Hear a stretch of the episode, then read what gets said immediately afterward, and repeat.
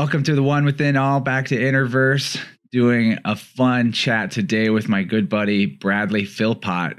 Bradley is a shamanic healer, and I mean, labels are really annoying, but there's a lot of stuff Bradley knows how to do that is in the realm of the metaphysical and the esoteric and the healing capacities of humans that are infinite creator beings and in touch with their source. And yeah, Bradley's a great example of that. Super loving dude, been a good friend of mine since we first connected to do a podcast episode, I don't know, like a year ago.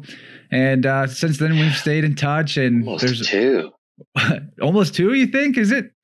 Wow. Yeah. Time flies. 2020 is weird.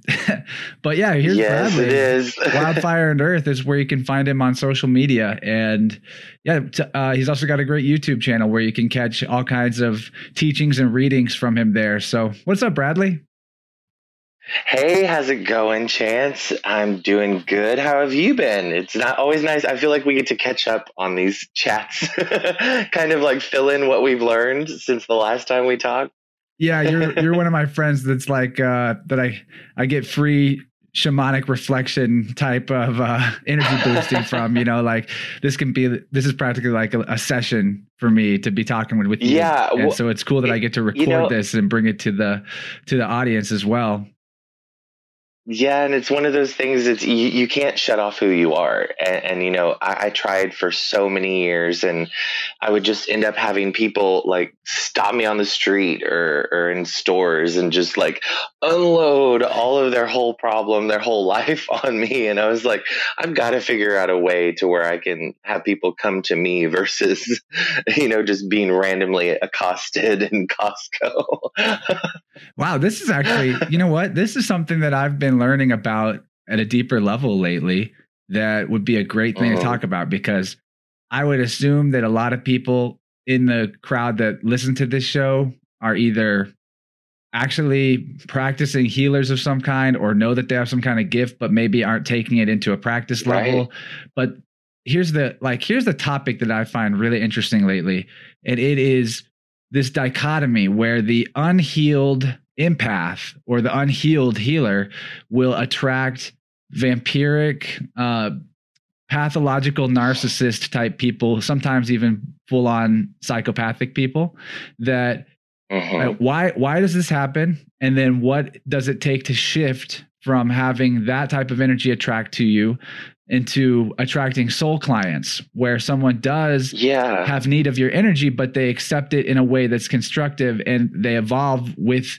co-creating a, a different story for themselves with you you know like not like Right. they they heal themselves by by your example as opposed to this is kind of my theory on it to answer my own question but i want you to get into this because they, they i think they can heal themselves by the example of wholeness that you present or you can Mhm. be unwhole yourself and present someone that's powerfully unwhole because that's kind of like what space you're holding but yeah what do you think am i Yeah. onto something with that dynamic Uh, I think you're pretty close. Uh, in my practice and kind of what I've been, you know, unfolding, I think we all start off as the narcissist.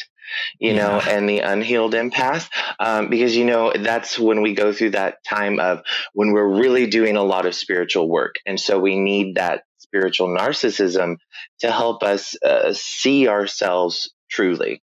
Um, the there's an issue there though because some people start going through this awakening process and the spiritual process and they think it gives them power. And so then they use it towards um, where in the past they have had power taken away from them they begin to take power away from others in order to fill that void that we all have of wanting to be whole again. And it's it's an illusion really because i always tell my clients that a narcissist is an unhealed empath. And you know the simple phrase is hurt people hurt people. And so they're coming from their level of understanding i'm really starting to understand in 2020 there's no definite line between good and evil it's very dualistic in our thinking and we've got to get out of that you know no one is beyond spiritual lessons. It's just they see it from their perception where they are at that time. And so when you're bringing in those energies of narcissism or even to the extreme of psychopaths, it's because there's some sort of spiritual lesson that you're learning. You know, that you came here, you signed up to learn these lessons, you signed up to be a healer. And that a big part of that is learning to pick your battles because you may be a healer, but you're not everybody's healer. You know, sometimes they come to you in a journey to get to where they need to go. And you have to be okay with that as a healer and know that you can't heal everyone. In fact, you heal no one. They do it themselves. And so it's like you said, it's learning to maintain your own energy, even in the midst of diversity or someone completely throwing you off guard, you know? Very good. And yeah, I think that what we're seeing with that phenomenon is the fact that a person wants to maybe jump into being a practicing healer. Not that you can't jump right into something like that right away, but they want to right. jump into that and make that the primary focus. And the great maxim is like healer heal thyself. Like that's all that actually needs to go down and then everything else kind of is going to flow automatically and whatever it is you're doing to heal yourself a lot of the people that attract to you that are ready for actual transformation are going to like reflect similar needs to what it was that you were just working on in yourself and that's how you know you're really in the zone. Yes. Um, i think if you're seeing yes. a lot of people and you're just hitting that flow state then it doesn't necessarily need to uh, come out as something you recently dealt with, but it's something you have dealt with almost at all points whenever someone comes to you. It's like, right.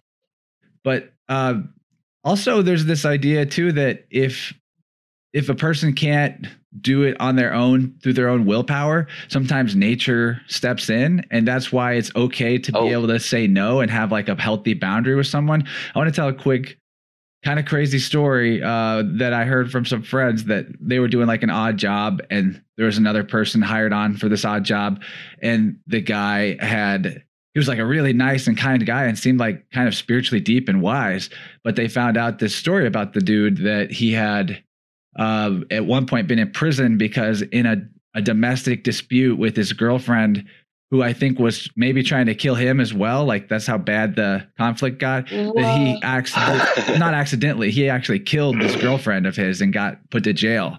And while he was in jail, so for some reason, other prisoners like beat him up and smashed his head into concrete and gave him a near death experience level of brain damage.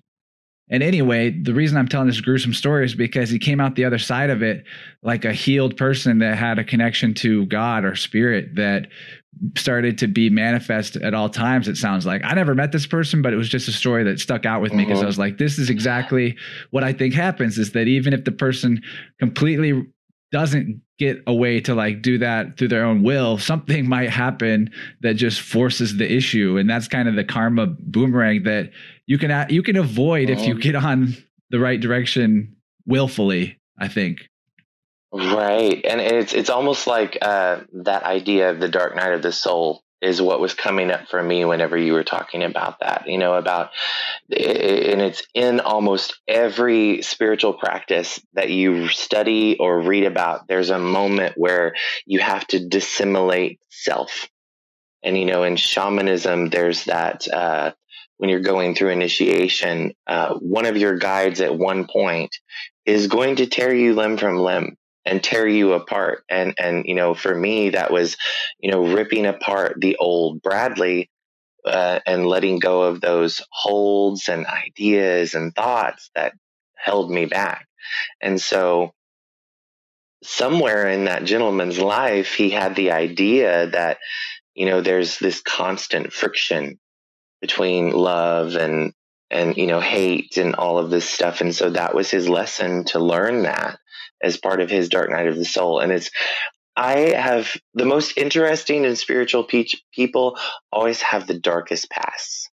I mean, and, and I think it's because the people that are true healers are going to be thrown into darkness.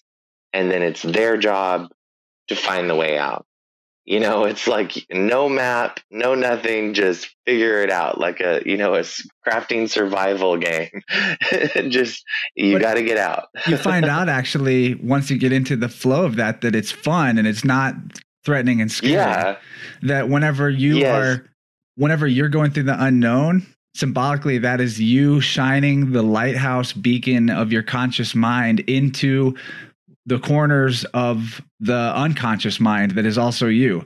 That's all it means. And so obstacles aren't something that are a barrier to your journey. They are the actual journey. If there were no obstacles, it they would are the journey. A, there would be no yeah. journey. It would just be point A, point B, and there'd be just like you know, you just see entitled uh, upper middle class college kids all the time that like trashed their first apartment or whatever uh, because yeah. they're used to their parents paying for them for their stuff.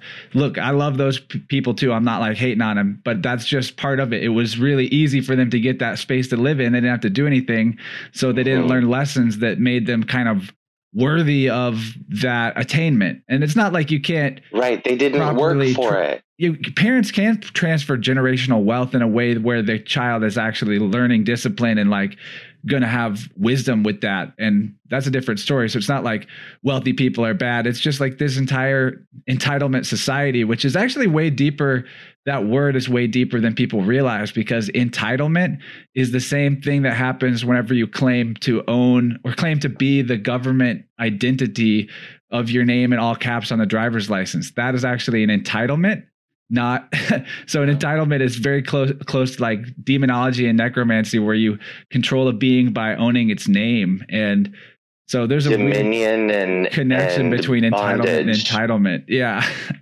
Man yes. i don't know if you heard that recent episode there's with clint i did a lot on that recently I did. I started watching it and I think I got pulled away. So I need to go back and finish it because that sounds very interesting to listen to.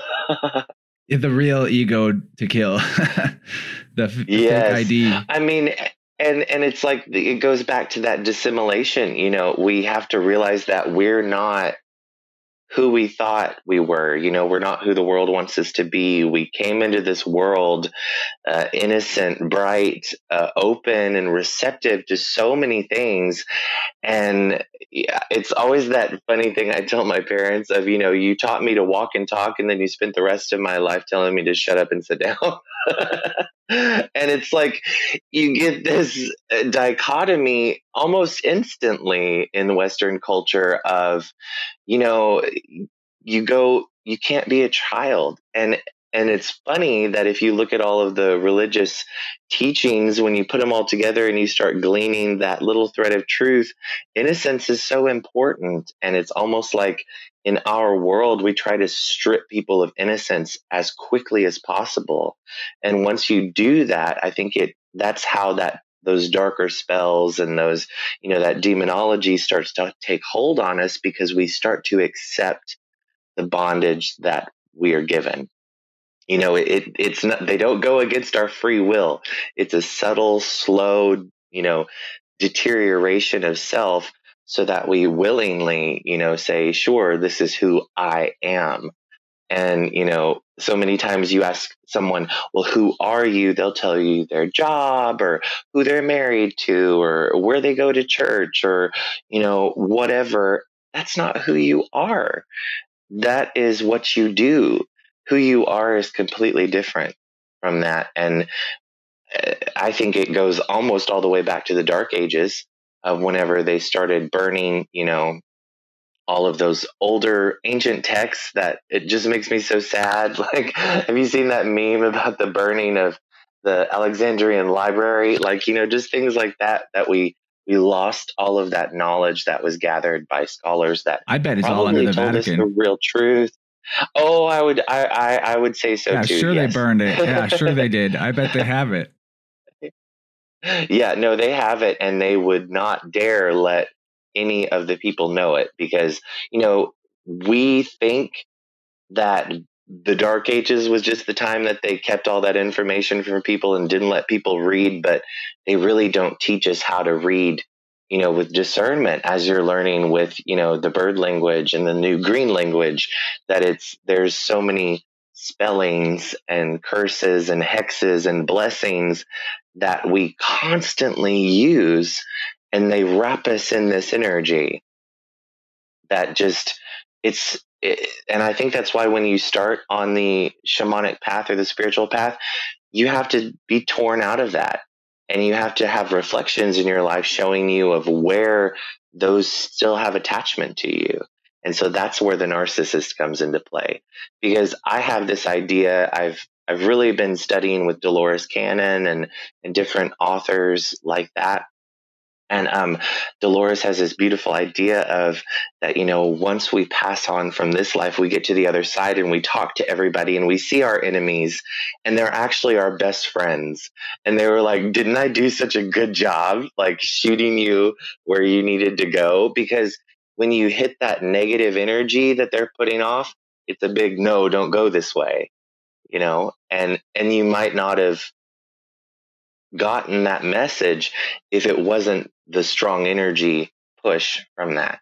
And it's phenomenal. I think spirit is, I think we're just now beginning to understand it. And and that's when off of the foundation of you know like the ancient uh, philosophers that we're building off of. And they understood it in a deep way but there's so many spiritual truths that with our language the way it is we can't express it fully because it's lacking in some way. I love it man. Uh, so even i agree actually. Even when i talk about like sorcerers or people trying to do mind control and stuff I'm not telling you to go hate those people. I'm just showing you part no. of of what you can say no to. Like when it comes down to it, what's mm. missing for empaths is the boundaries thing, which is saying no, which is actually the sacred, the healthy expression of the sacred masculine is saying no. Mm-hmm. And what I love, yeah. I love this idea that the even you know, of course, nature allows for Darth Vader or Luke Skywalker. This is something that we can approve and observe. I mean, people do the Darth Vader thing for real, and that it seems to be allowed, right? Like they're not being smote by yeah. God instantaneously. So, yeah. And also, people that research this, like between life state and with hypnotherapy and things like that, there's so much uh, information that even if it's just coming from the person's deepest unconscious part of their mind, we can find the roots of agreement and belief that uh, bind us in a sense to all the experiences that seem to have been our destiny. So one way yeah. or another, the the chosen destiny is going to come along, whether it's because you kind of woke up to it yourself, or you had to get your head smashed in and brain damage, so that the part of your brain that was structured wrong could just be like reset a little bit, which is a, a, harsh way to go. But like you said, there the uh, even the super psychopaths that never kind of em- embrace empathy for themselves and for others and uh, constantly reject it, they are telling you where not to go and in an infinity, if we're all the the infinite consciousness, the same universal source consciousness, does it really matter to that infinite eternal entity if it plays out the role of Darth Vader for a lifetime? And it's like, well, from that perspective, uh, it's totally fine for them to live that lifestyle just for your benefit in this lifetime and it's not yeah. not saying that we like agree with or want to allow evil to exist or wouldn't prevent it if it was in front of us it's just like because sometimes that's part of the sacred masculine is not just saying no but like backing up that saying of no if it's in your in your right. space but uh it it doesn't mean that we have to hate like you can do all that and still love and have compassion for the being that you know like if a, a snake was uh attacking me and i had no choice but to kill it to keep my dog safe or something, I would be like, right. I appreciate you for what you are. And this is just what had to happen as our paths crossed in this lifetime. I appreciate the lesson, yeah. you know? It's uh yeah, and it's, it's all about lessons.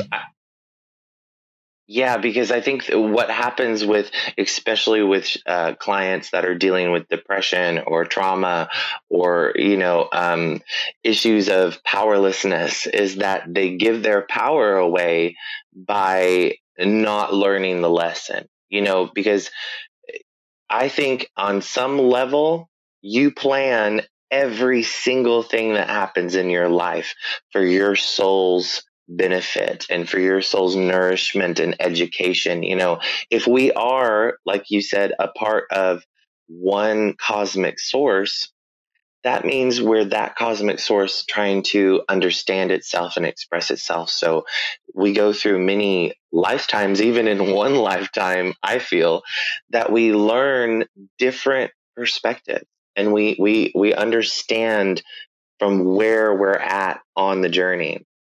And it's up to us to apply those lessons. And some people get stuck in why did this happen? Or why is this happening to me?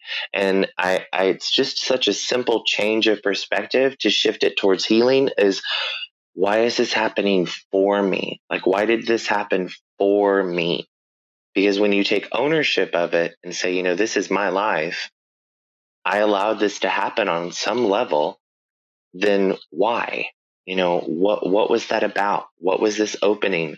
Was it making me more uh, empathetic towards uh, you know victims of abuse? Was it making me more empathetic towards children?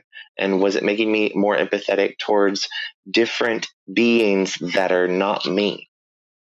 And it's because you're trying to understand. And if we are all connected and we all play the same source, that means even that narcissist is you in some level, in some capacity. So you have to ask yourself, why are they there? Like, especially with this Aquarian moon that we just had, a lot of us are starting to realize the importance of accepting and taking in our own lessons and accepting those is I think a lot of the times we reject them and we we pray and we we pray from a place of you know uh, loss or desire or want. You know that's what we pray from. And so spirit what's pray in green language less than yeah yeah. Oh pray. well pray. For what? That's, not, that's a whole other thing. But you know you know um communing i guess is better with spirit because you're right you do make yourself pray at some point and you don't know who you're talking to. You know the priests and the pastors will tell you it's god but uh you know if god is always listening who's listening whenever you're just talking there's all sorts of spiritual beings around there that can hear you and you're basically giving them information that they can use to either confuse you and, and lead you off your path because there are entities that are here to do that. They're here to test you. I have a breakdown right now you. this this whole thing. Yeah. I, I kind of diverted yeah. you accidentally, but now that we're here, some wheels just clicked over in my head. So it's okay. Let's click over. All right. So I know a lot of people do want to say that prayer is super good, but when we use that word, we could be describing a lot of different things. And what you're talking about, communing, some people might call that prayer. But when we look at prayer just by the definition of like you're asking something greater than you to do something for you or to protect you from something, uh-huh. whatever, at that point, you, well, and usually it doesn't come in a form of a like asking, it comes in the form of like, do this, please. So you're trying to make a supplication to a being that's above you, and that puts you in a master slave dynamic. An example also of how this can go wrong in the real world is say the thing that you're praying for that you think you need isn't really what you need, or it comes in a way that ends up not being what you wanted in the first place. Example, Every oh. time I, back in the day when I go to music festivals and I want to look for mushrooms, magic mushrooms, if I walked yeah. around asking people for them, most of the time what I would end up getting sold was something bunk that was just like regular mushrooms. Because I'm going around yeah. opening myself up, up to vulnerability by having something that I think I need that I think I lack. But then other times back in the mm-hmm. day, I would be like, okay, if I if mushrooms are in my destiny for tonight, they'll just come to me in some synchronistic way. And then that would always happen too if I just made that my mindset. Uh-huh. So uh, I asked myself the question basically the differences between asking and telling spirit. Because when you're asking, you are as king. And whenever you yeah. are trying to make a command, you're creating a master slave dynamic. So you just ask your uh-huh. the best way of I, I would even just take prayer out because basically that explains the dynamic. Take the word prayer out because uh, the fact that whenever you put yourself in a state of need and lack, something can come and take advantage of you and pretend to be fulfilling that need and actually just use you. That's how you become prey yeah. in that form of prayer. Yeah. But just asking questions of spirit, communing, talking back and forth with the inner voice. Well, all of that is empowering and creating like internal resonance between you and source. So it's I don't know why we would even need to keep calling that prayer because it has all these other connotations that are religious and also right. this this dynamic of pray prayer. so anyway, that is right. a weird a weird tangent, but I think it's super good to get yeah. into. And I think that's why so many um, of the Eastern tradition, you know, we're we're still hung up on that prayer mentality through the Catholic Church and Western society because uh, whether Christians realize it or not, it all came from the Catholic Church. it was total domination for them for quite a long time um, in the Western culture. But in Eastern culture, they still have that uh, thought and they, they focus more on meditation, you know, listening, talking, uh, communing with, and, and as you said, asking, not praying uh, because they understand how language works because they see the whole picture. You can even see that in their languages, how their their language is pictorial versus uh, phonetic, and so it's really important. And get that's getting back into phonetics of sound and and how you have to be very careful of the words you say and use. And I'm becoming more and more aware of that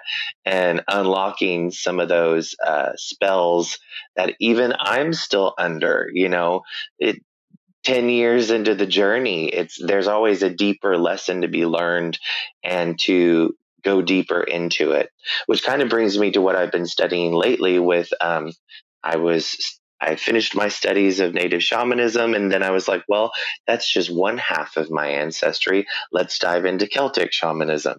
And then I started learning Celtic shamanism, and and that brought me to the Fae and and the fairy and uh, different realms in there.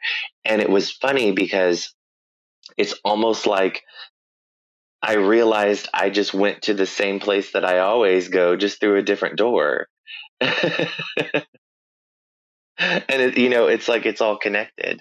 And um, so that's when i realized that if you look at all the ancient cultures uh, you know the ancient assyrians and sumerians they had winged creatures and then we look at the Greco-Roman society. They had sirens and harpies and, and muses and different things that had wings. And then, then the Celts had the Fae. And then, you know, it just keeps going. And Native American people had the star people that were winged and beautiful. And they're all talking about this type of race that I feel existed at one point.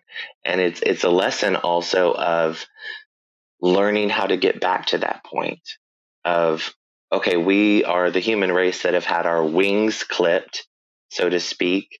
How do we get back our wings? And so for me, I found while I was doing meditations and talking with these beings that do have the wings, I started seeing they weren't wings as I thought they were wings. It was more of an energetic, like like vortex around them. And I was like, well, I have that. That's my chakra system. you know, and that's my energetic system. And so as I started working on that and they were helping me see things, I realized I could go deeper in higher dimensions by working on myself. And I think we talked about this in the first podcast about the Merkaba and learning about how to crystalline and, and solidify your energy so that it appears in the physical realm and it opens away, awareness of perception to you for what's there. Because even science tells us that we only perceive with our sen- physical senses what is it 0.001% of what is actually happening. Well, okay, so let's get into that for one second. Let me cut in the wing clipping idea because. Mm-hmm. All right, so what happens when you put light through a prism is you get seven colors in a in a spectrum. Yeah. But prism it fractures it. Prism, yeah, fractures it. A prism is phonetically similar to a prison, and we are the humans, oh. the seven color chakra system. But mathematically, we know there's actually nine integers, not seven. So eight mm. is the infinite and nine is the self. Eight is an infinity tilted yes. over. A seven is the yeah. decline of the soul. If you look at it, it's like hitting a downward arc. So th- think about this, guys. What are the other two colors of the seven color system? It would be white and black, the ones that we pretend black, don't exist, yeah. but they're the ones that bring in the deepest level of the conflict. And the wings are your left and right sides, and the black and white are the extreme mm-hmm. left and the extreme right. So the sacred masculine and divine feminine are what have been clipped, are what is damaged, and that's what keep keeps us from accessing the higher levels of our spiritual capacities uh-huh. is that entire dynamic it's what we would either be your generator or it would be your downfall depending on how yep. your system was working Yes, exactly. And and you know that's what the Fae were working with me on is that they were like you're coming from a perception of that you're you're broken or you're separated but you're not and and it's funny they're like you believe it so it is so. And i don't know if you've ever talked to fey beings or those type of spirits in meditation or any journeys you've done but they they tell you the biggest nuggets of truth like right off the bat and it's like like there's no um you know common courtesy or you know niceties like we have in our world. We're like you know hi how are you doing? Like they just jump into you're not broken, you know? yeah, and actually, you're like, well, I didn't even know I was asking that. But you're okay. completely right, man. The like the few times mm-hmm. I've had breakthrough experiences where I'm like talking to the giant face and it looks like it's made out of letters and yeah. it's just like you are yeah. already everything that you think that you need to be. And it just like would repeat all the things that I already was that I believed I didn't have ach- attainment to or wasn't yet. And it was like just rapid mm-hmm. fire telling me like everything positive that I already was. And I was like, okay. And that was one of my first realizations yeah. of like, okay, we really are like coming from this divine source and you can get there and see it and it can take any yeah. form or face and it's just a symbol, but yeah. we can get closer to it. Really, we can we can we can move closer to it at all times, and it's infinite. What's fun is it's infinite stairs. You can keep moving closer, and it's yes. never quite there, but it gets more and more like beautiful and good more feeling. more infinite. it's like tessellations is what it, what it reminds me of. You know, it's just a it's the same thing but a beautiful different pattern that makes up the whole universe and it's just it's fascinating to start learning that and and realizing that you know our physical world teaches us especially through science and you know uh, what we perceive as normal uh, is you know what we should see and who we should be talking to for advice you know? They think we should be going to professionals. And i'm like okay that's cool but that's human understanding. You know humans are a forgetful race very very forgetful. So i want to talk to somebody who remembers or who was there. And so that's what i seek for in journeys is going to ancestors and talking to them and getting their experience and learning from excuse me and learning from different perspectives. It's it's kind of on a, another level of taking the human experience that we do here and seeing how the human us fit into the spiritual world. Because i don't i don't think very many christians ask that you know how do i fit into all of this? You know and that's where that sense of lack comes from is where do i fit in and so once you go up there and you actually start experiencing it, which is what all the great gurus and teachers and um, you know, beautiful, some even called saviors uh, by the world, have tried to teach us is that it's experiential. Don't take anybody else's word for it because they're going to be speaking from their perspective. And you have to experience it in order to understand. So I, that's what I love about the shamanic path is that you get to experience it. You know, it's not just somebody sitting there uh, indoctrinating you.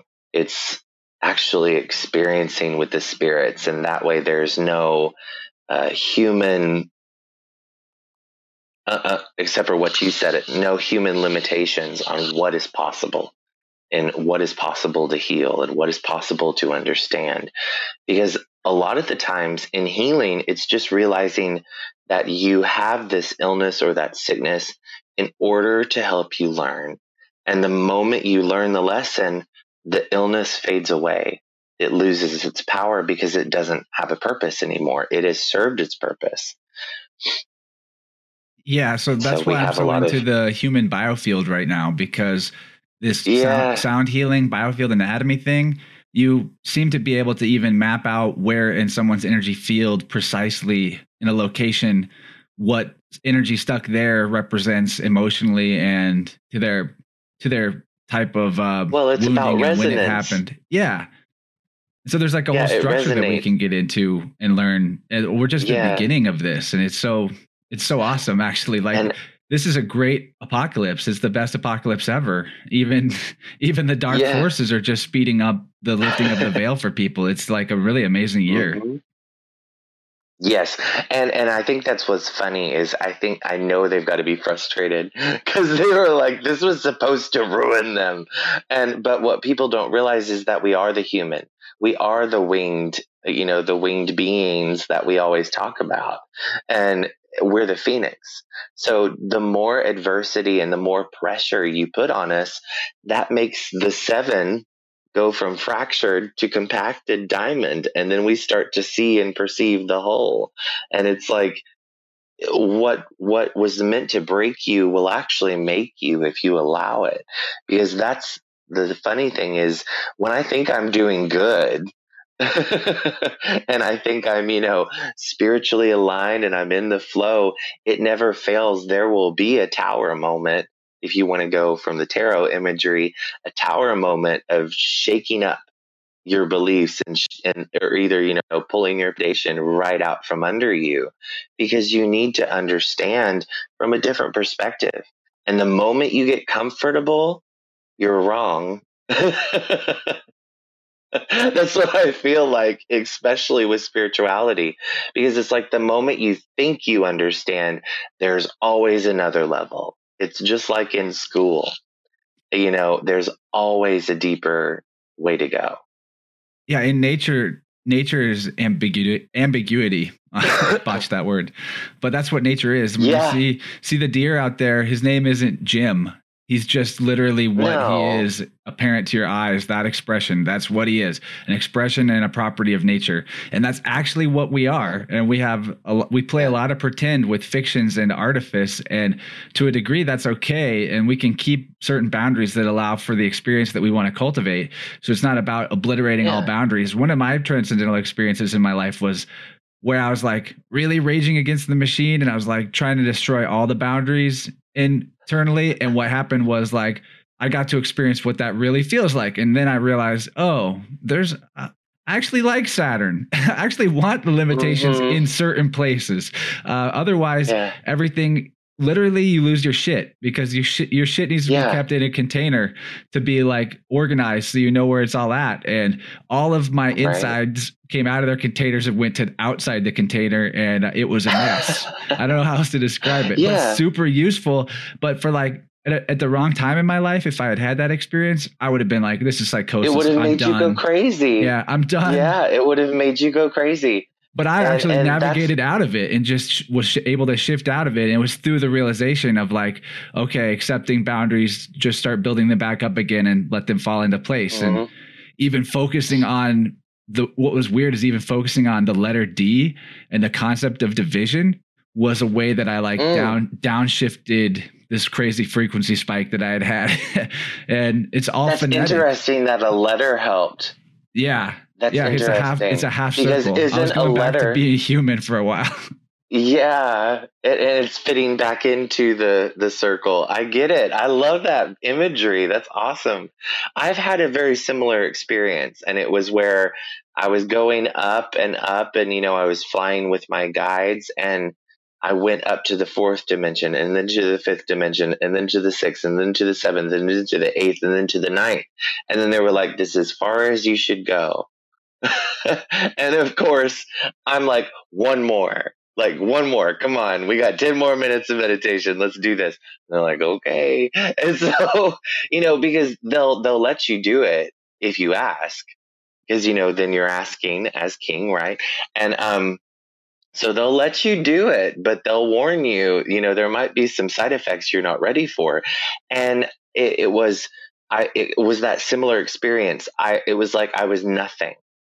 It, there was no myself. There was no, uh, it was all connected on a level of connection that I wasn't ready for, you know, because then it was like I felt the entire world, the entire universe moving, you know, like a star quivering uh, That's light years away. You went up to yeah. 10, which is actually one. And one is just a wannabe so, zero. That's why one has a zero at the beginning of it. It's actually one is yeah. talking about the hole, and the hole is also a mm-hmm. hole that you can fall into. It's a it's a black hole. it, and it was and it, it was interesting because then the moment I went back down to nine, I saw the tree of life in Kabbalah and how you know there's that uh, I can't remember what it is called now that I'm saying this, um, but it's it's the the void, and basically the void is, is what you Malkuth? have to pass through. Malkuth, yes, and it's from knowledge to wisdom. Is you all of us have, must pass through the void at one point in order to get to wisdom.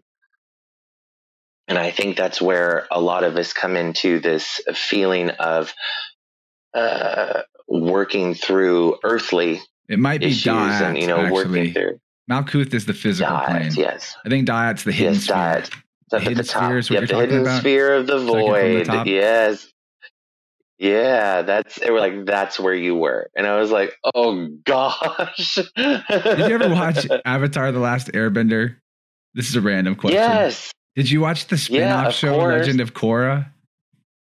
I did. Okay. Do you remember that guy who was like the supposed to be a villain, but he was this wild anarchist guy, and he was an airbender, mm. and he learned how to fly, and he had this mantra that was just like "enter the void," and then he could fly. Mm-hmm. That show yeah. was telling you some deep stuff right there, because yes. like at the core level in pure unity one and zero become the same thing and that's what i was trying to refer mm-hmm. to when you get to the top of 10 well, and you're actually and zero to one. is uh-oh because yeah. zero is actually the first I-O. integer also io yeah, yeah. That, that, gets into mm-hmm. uh, the entire name for god jupiter or jupiter and all kinds yeah. of other names for god but or for the the most high or the sun technically the son of god the sun but man mm-hmm that whole that whole concept of realizing one and zero aren't different i think is part of how you get your wings back in a way to like be yes, able to ground that yes. knowledge into in the malkuth realm in the physical plane well and it's it's almost like you have to allow your brain to experience that cognitive dissonance in order to realize that it is antithesis of everything you've been taught it, it, it should not exist. Like it, it should not, but it does, you know, and it's like one and zero, you know, mathematically we're taught they're not the same. They're very different. You know, zero is nothing and one is one of something. And then, you know, but that's not the truth because zero is the whole and one is, it's just so confusing. Well, at the, at the deepest level really of what like, the gods are or what the primary forces of the universe are, it starts to just look yeah. like well, you could say human genitals, but it's like a pole in a hole. It's like a receptive mm-hmm. and a thing to act on the receptive and plug into yeah. it. And then when you turn, if you take the thing that is the one and you turn it sideways, it becomes, you could make it look like a circle or a hole. It's just like the, that, yeah. that concept of truth is depending on your perspective, the one or the zero, depending on what, if you're getting underneath the one and yeah. looking up at it, it could look like a point or or or whatever. It's a point yeah. in a line is another way of looking at this. But I think what brings it together is the concept of the Trinity. Once you have a point, a line, and a shape, that's where like um 3D consciousness can com- consciousness can come in. Exactly. You have that third mediating yeah. neutral point between the uh, point in the line. Well, okay, so we're getting a little in the weeds, and this is a good place to be. But I wanted to go back sure. to this um, talking about fairies or the fae or how yes. you encounter them. How how like if you want to talk about how people can maybe try to encounter that for themselves. That'd be cool. Maybe in I the second hour, you, we could talk about where you first started Yeah. getting exposed to these ideas. That'd be pretty cool. sure. Yes, I would love that. Okay, let's do it. Are we on the second hour already? no, I think we're like Golly. we're like 45 minutes in. So uh, it would be- okay. this would be a great place to for the free audience deposit some sort of uh thing that they can like take home with them you know like something they could do Okay, yeah. themselves that would be pretty Well, awesome i know in your book your book you have lots of exercises that you lay out for people i know that you're good at teaching that kind of stuff Yes. Yeah, it, it's all about jumping in and experiencing it. And I think that comes from that mentality of the Fae. You know, we have so many myths and legends that make them very appearing very dark, you know, or tricky. Um, but the way you have to operate with them is you have to realize that in our 3D world, we do deal with this duality of good and evil. And that is the root of all suffering is that duality. And when you're going into the Fey realm, they don't have that. They don't have 3D. They're they're on a different level of understanding. And so you almost have to go in there without that knowledge and come in as an innocent child, you know, throw yourself knowing that the universe is going to catch you. It's that energy of the zero, the fool, and just saying, you know what? you know, it says don't do this, but I'm going to do it and just jump in and see what happens because you realize that things that have been vilified are usually 1111 by the way i'm saying this right now. dude now. I just noticed it was 11, 11 11 right when you said that. Wow. You just tripped me out because in my mind i was like oh 11 11 and you're like 11 11 sorry what but damn. Well, I'm sorry. uh, we're all connected. it's that, uh, you know, it's go- getting back to innocence and, and realizing that nothing can hurt you in the spiritual realm unless you let it, you know, and so the Fae, I think you have to look at it kind of from that innocence place, that place of, uh, wonder and amazement and allowing something beautiful to unfold even whenever your mind your conscious mind is trying to implant all of its fears on there you know i have to ask my subconscious even if i go into the realms over there sometimes it looks scary. And that's just because i haven't cleared out all my negativity like i should have or i haven't been you know sitting with myself and doing the work. And so that comes out in the subconscious. And I think for early journeyers or early people that are trying to get into these dimensions and realms, that's what they see. And then they immediately turn around and run because it's terrifying. But in some way, that is a guardian. And the, the secret to getting through that guardian is telling yourself, this is my conscious projection. What is truly here? You know, what is, what am I truly seeing? and then allowing yourself to see beyond you the way i like to explain it do you remember those like uh magic magic books like that you had to put like to your face and you pull out and then you could see the 3d image it's kind of like you have to learn how to spiritually do that with your your spiritual eyes is learning how to look through what your brain's trying to put on there and actually see what's going on. And that's whenever you unlock this huge Fey realm for me. The shamanic path, my- the shamanic journey is defocalization. I learned this a long time ago. This, is, the, this is the word Yeah. for it because focalization or focusing heavily. And uh, you do this every night when you sleep. You defocalize so much that you totally Mhm. leave. But focusing Mm-hmm. is also what sharpens things into sh- definition, and definition is Yes. the opposite of ambiguity.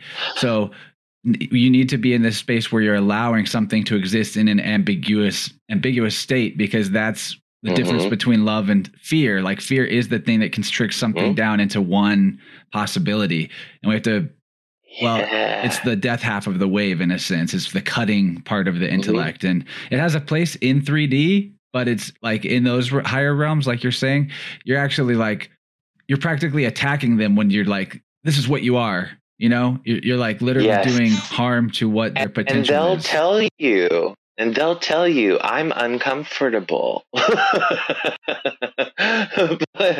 and and and that's nice is because I like to say, well, what are you? What is your truest form? What do you feel comfortable looking like?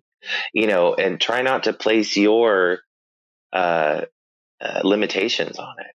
Um, that's I think that's the easiest thing to know. And of course, um, great times for devote defization. I love that word by the way, um, is uh, twilight when the sun is setting after you've been sitting there, you know, taking in some of those good rays when they're healthy at a healthy angle and allowing yourself just to drift.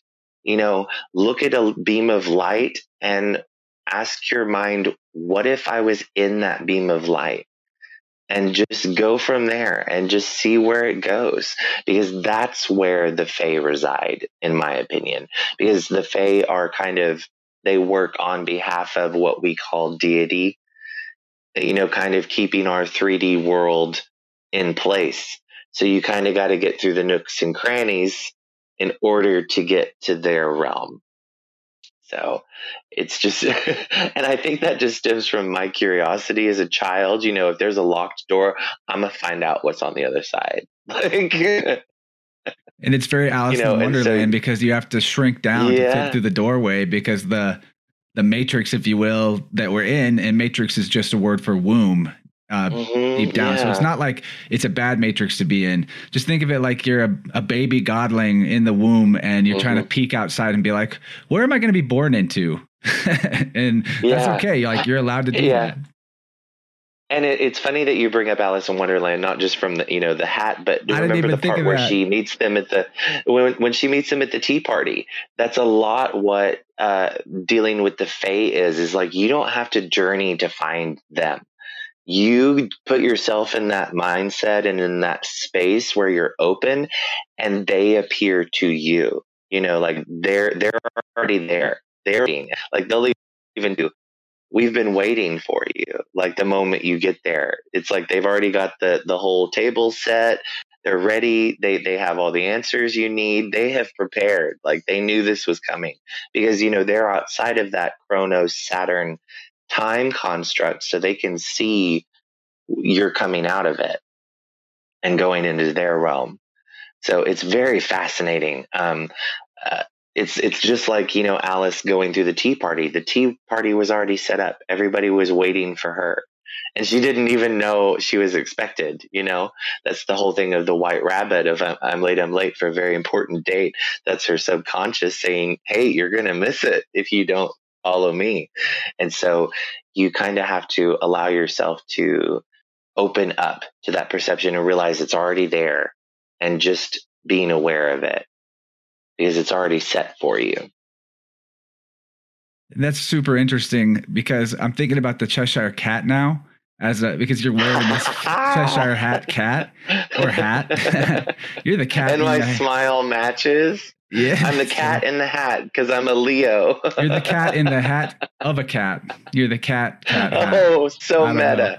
yeah, bro. Uh, and also, we should talk about Lionsgate in the second hour because yes, that's a dude. Today's powerful day. Holy shit. Today we'll get, is a huge, powerful day. But okay, so with the Cheshire cat, obviously like the darkness scares people they think there's creepy stuff in there and they might see some glowing eyes looking at them yeah. through the darkness and they're like oh my god what is that but actually mm-hmm. if you mm-hmm. look for the eyes and realize the eyes are your eyes it's all the same mm-hmm. eye then you then you mm-hmm. can also make out that it's grinning at you and yeah it's mischievous in there it's going to play tricks on you yeah. if you allow yourself to be fooled but as the right as the fool who is also the magician both at the same time you can yeah you know you're not, you are aware of all the things that the magician is aware of but you're as innocent as the fool that's i think the mm-hmm. sweet spot right there because where the yes. magician gets into trouble if he loses touch with the fool the magician's like i command all these elemental forces of reality and i am this great wizard and i will ch- just basically control the external through my power and then you're back in the land of uh, the the pathological narcissist and that's where you were trying to get away from or hopefully that's what you were yeah. trying to get away from and uh, again to the uh-huh. prayer thing like trying to control things instead of just trusting nature, trusting source. Yeah. It's all really like the trust is where the balance is, and it's trusting yourself, trusting spirit, uh, not necessarily trusting people in the external world that you know aren't trustworthy. That's a different thing, you know, but trusting Right. that you're in the right place at the right time and equipped to deal with any of the things that come out, even in these, especially in these um, interversal realms that you are talking about exploring. And essentially, it's like shamanic journey Mhm. work is what this process you're describing is. Yeah, well, it's it's called like a vision quest, shamanic journey. I even say meditation because it's like it's the same thing. It's the same thing, different vocabulary. Every culture has it. Yeah, daydreaming. I mean, we all do it. Zoning out to television, we do it. Zoning out to games, driving and not remembering. How you got somebody. Yeah, television. Oh, yeah, they tell you a vision. Yeah. Oh, whoa. Okay Yeah, deep. um, so so like, but that's letting them tell you. I think it's even more beautiful whenever you open up and let the universe tell you a vision. You know, because Exactly. and I think that's why so many of us uh, get so caught up in shows is because we want more and more and more, and because it tells part of that fundamental story that all of us go through. It's like the tarot. You know, once you unlock the human experience journey, it's so easy to be a divin, you know, to be an oracle or divination because you just look at someone's energy and you're like, oh, you resonate with this path. This is where you're at right now. It's not saying you can't go either direction or wherever you need to go. It's just this is what's happening right now because of your energy. Yeah, Hey, in kind of like hour- what you were saying. oh, go ahead. No, kind of like what you were saying with the uh, the frequency and sound healing. You know, it wh- whatever resonates with you is what is for you. Yeah. Oh man. Okay, so this is ex- we're at the end of the first hour, which I'm sorry everyone that isn't going to be able to hear the second hour. I hope maybe you change your mind that, about that and decide you can, because we're going to get into some fun stuff. But I wanted to check if we have time for it. Would you be interested in doing some kind of oracle divination with us in the second hour? You got the deck. He's got the deck. Everybody, we're gonna have an awesome time in hour two. You you all really should get in there. Um, I mean, that's where all the juicy stuff is always at. Support the show, support independent Mhm. creators, uh, create this energetic feedback loop between us and you. It's it's worth it, and also support people Yeah. like Bradley that you know, or just straight up go buy Bradley's book. That's a really good way you can support him and get great experiential practice out of it because he's got so many awesome exercises and things that you can do and such great perspectives in his book and Mhm. did you get the second one out yet am i did i miss that Yeah, it, it is Oh. available. Um, it's Dang. called Wildfire and Earth. Heart, Soul, Spirit. It's okay. It's cool. Um, it's available on Amazon uh, in paperback and Kindle edition. Um, and like I said, it's Wildfire and Earth, Heart, Soul, Spirit. And basically, if you go to Amazon and just type in Bradley Philpott, you'll find it. It it's there. I'm Okay. the only author with that name. So. tell us about the second book before we wrap up the first hour and all the ways people can The connect with you work with you support you because we talked about the first book a lot in the first conversation and now i'm going to add that to my Mhm. list and um, enjoy that as well i've got a great book list right now it's crazy if i get through it by the end of the year i'll be so proud and i'm i'm gunning for that yes. all right Um, the second book uh, mainly deals with uh, because in the first book, uh, The Fool's Journey, it was more of my path of self discovery and helping others walk that path of self discovery. And so in that, I used the uh, major arcana of the tarot from zero, the Fool, to 10, you know, the Wheel of Fortune. And then in Wildfire and Earth, Heart, Soul, Spirit, we start at number 11 and we go up to 21 the world you know we go through the same phase of the fool but it's on a higher level of understanding. And so i broke down how my work and ministry in the christian church actually worked as my foundation for shamanic training. And you know why i was able to shift so quickly and easily into uh, shamanic ministry is because i was already a minister at heart You know, I had that foundation of knowing how to touch people, knowing music. You know, I was a worship minister. So I, you know, innately knew music was the way to reach the divine, you know, because we've all said in church, and I wish it could just be a worship service, you know what I mean? Where it was just singing.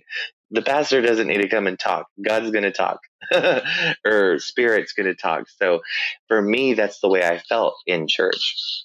And so it's my journey of moving from the church into my own spiritual path and a lot of how when I opened that perspective and shifted that perspective, all of the answers were already there waiting for me from the way I grew up, the way my family does specific, you know, rituals and ceremonies throughout the years and just thinking, you know, we're growing up Christian, but not realizing how many beautiful ancient truths and secrets remained because they're they're able to you know stand the test of time and they're passed down from grandfather to you know grandson and son and so on and so forth.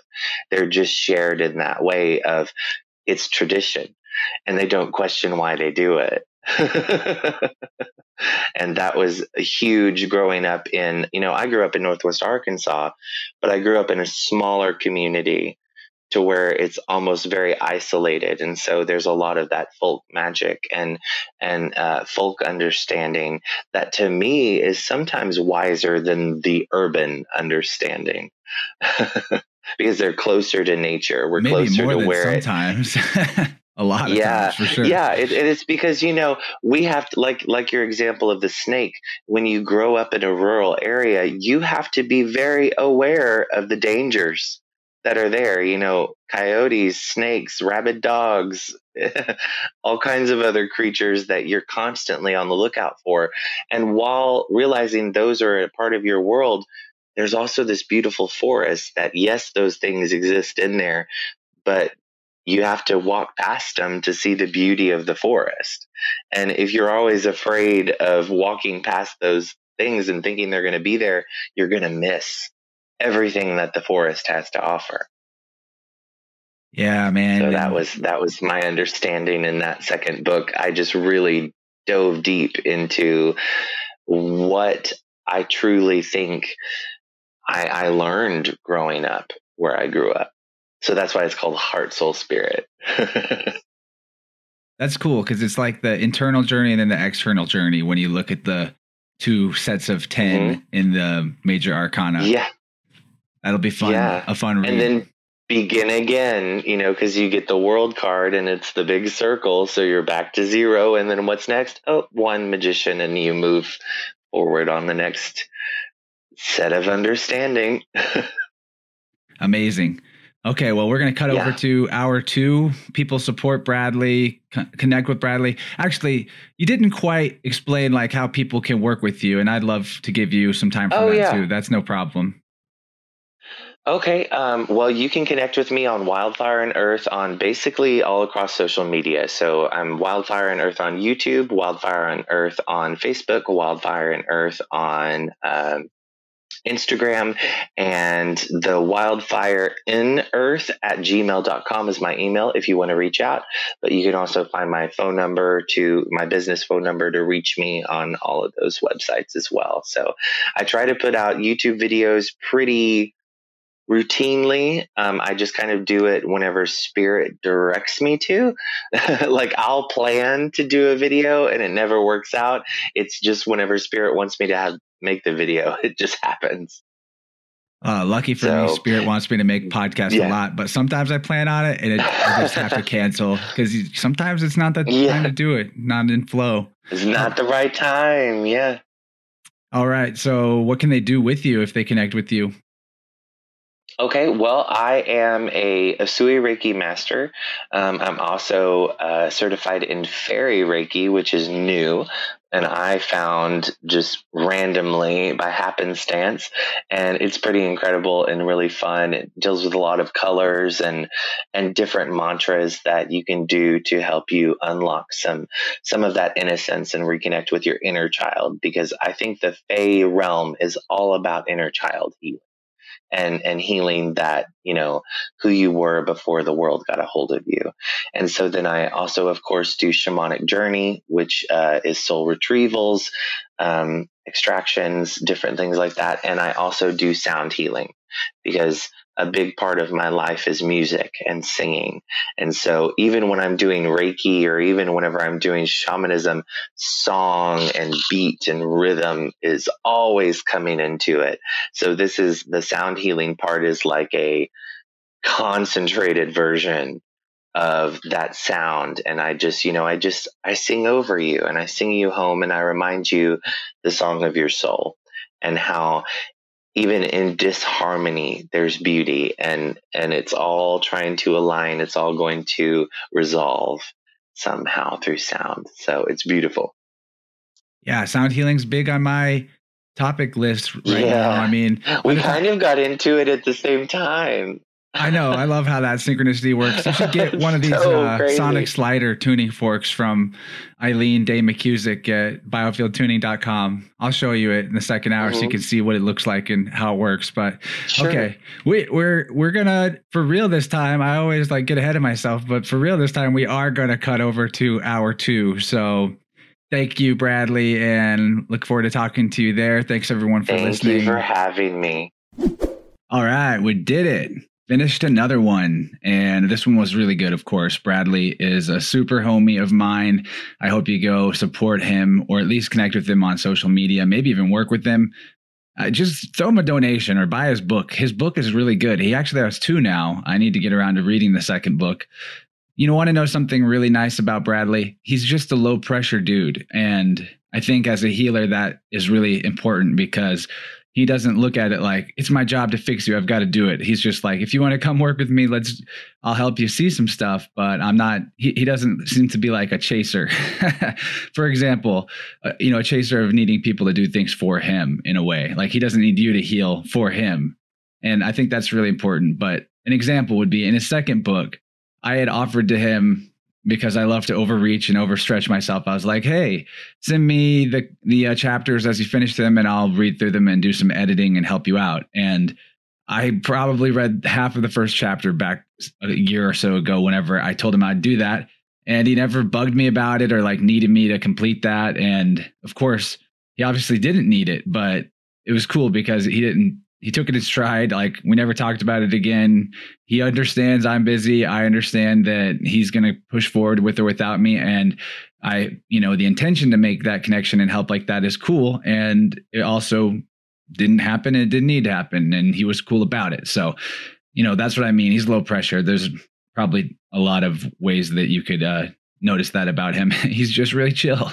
And I love that guy. Really good friend of mine in the second hour, if you didn't hear what we talked about in the plus extension, you missed out on the best stuff. I have to admit, uh, it's often like that that it gets juicier in hour two, but this time we talked about uh, the crazy physical evidence of Bradley being what you would call a two spirit in Native American lore or mythology, what have you, has to do with a twin and really interesting story he also i mean there's just a lot of stuff that bradley revealed about his family history in the second hour that was probably the most fascinating stuff like that his family actually had very folk traditions where they would interact with the other side and the other intelligences. And i guess it goes back many generations and he has that type of stuff on multiple sides of his ancestry.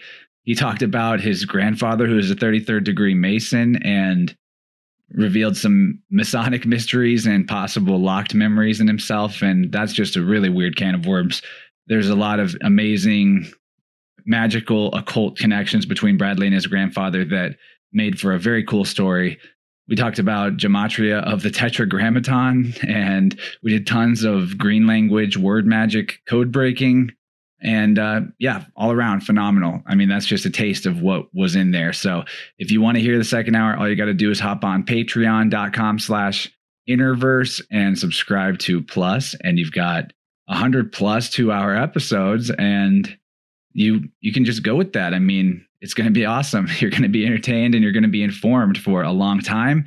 Even if you just pick and choose the ones that seem the best to you, you definitely will find a lot that speaks to you in those archives. And I'm very proud of the work that's gone into it. And I think a $5 a month subscription is a pretty reasonable ask for what you get, especially considering, I mean, I've used this example already recently, but it seems to be a good example. So I'm going to use it again, which is that you're at a restaurant, you tip probably five bucks to whoever it was was serving you food and they're only serving you food for that one hour or so that you're at the restaurant. But for me, I'm offering not only all the stuff that came before, but four or five episodes a month for that $5. So it's like getting five meals for the cost of one tip, something like that. I don't know but it would be great to have your support because I really want to move forward in making this show more of a full time endeavor for me. And that means I got to get out of the nine to five that I'm in on four days a week. And I know you guys can help me. You've already helped me a lot. Uh, thanks to your help, I was able to purchase that brand new intro music you heard, which I talked about more in the previous episode with Athen. But yeah, that was all funded by listeners, that original production. So where I can, I want to use that support you show me to give back to uh, other creators in that that way. Like it would be really cool to someday have several original songs that were for the show by producers and to have maybe some like new logo art or new art for the website, something like that by a professional graphic designer. I mean, I dabble in all these things, but it'd be really cool to pay a professional and have multiple visions converging in the podcast. So yeah, support on Patreon if you want to do that. It'd be really awesome if you did. And I appreciate everyone who's already doing it. There's other ways to support the show besides Patreon, though. You can get on the website, innerversepodcast.com, and find the shop link if you want to get a t shirt or a poster. You can go to the Secret Energy affiliate link. Secret Energy is, uh, I always put the link in the show notes, and it's an amazing metaphysical shop where you can get all kinds of supplements and tools to assist you on your purification of that body temple and bring in the divine within.